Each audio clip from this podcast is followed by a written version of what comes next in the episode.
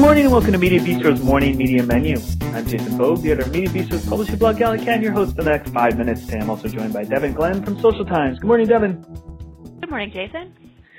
We had uh, some Twitter stories in the news this week. Um, in England, this story unfolded as uh, one writer, Caroline Criado-Perez, uh, contacted the BBC and other outlets after she had received about 50 abusive tweets for an hour for um, almost 12 hours on Twitter after she wrote about the choice to put Jane Austen on uh, bill in England, and uh, she received some very nasty things. And it looks like Twitter might actually be changing some of their policies. What do you think, Devin?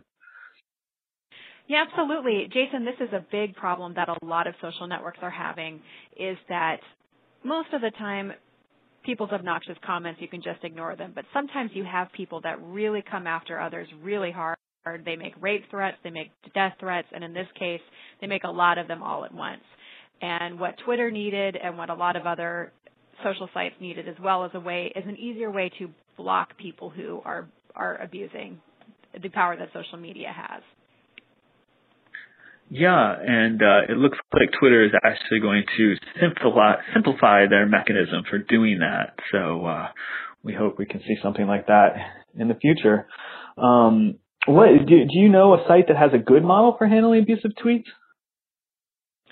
Not really, uh, quite yeah. frankly. I mean, LinkedIn doesn't have a good one, um, and you can block. I mean, you can block people on on Twitter and Facebook. It's it's just you know, the thing about social media is that you can control one person, but you're plugging a leak, and there are leaks everywhere on the site. So people can come at you from all angles. They can switch accounts and, and start a new account if they get blocked, and come at you again. It, it's really hard to contain the mess once it's out there. Yeah. Well, we will link to the uh, right now. Your only method is uh, to contact Twitter through a form that you can get on their site. We'll put a link to that in this post as well, so people can check it out and uh, we'll see what happens.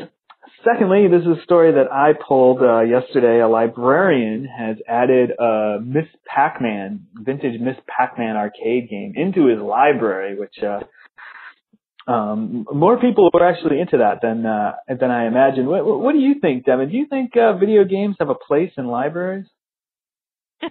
well, I would think they would make a lot of noise, and libraries are supposed to be quiet. But I suppose that they are now they've been around long enough that they really are part of part of our culture. I actually went to a museum exhibit at the Museum of Modern Art where they showed some classic video games, and I, if that gets kids excited to hang out in the library for a little while, they can play a couple games and then maybe grab a book when they're out of quarters.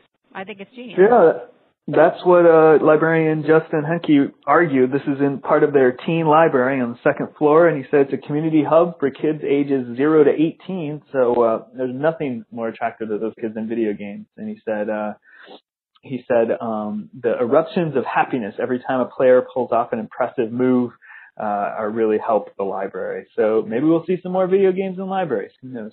Where can people find you online, Devin? I'm on socialtimes.com. I'm on Twitter, on Pinterest, on Google Plus, and Facebook.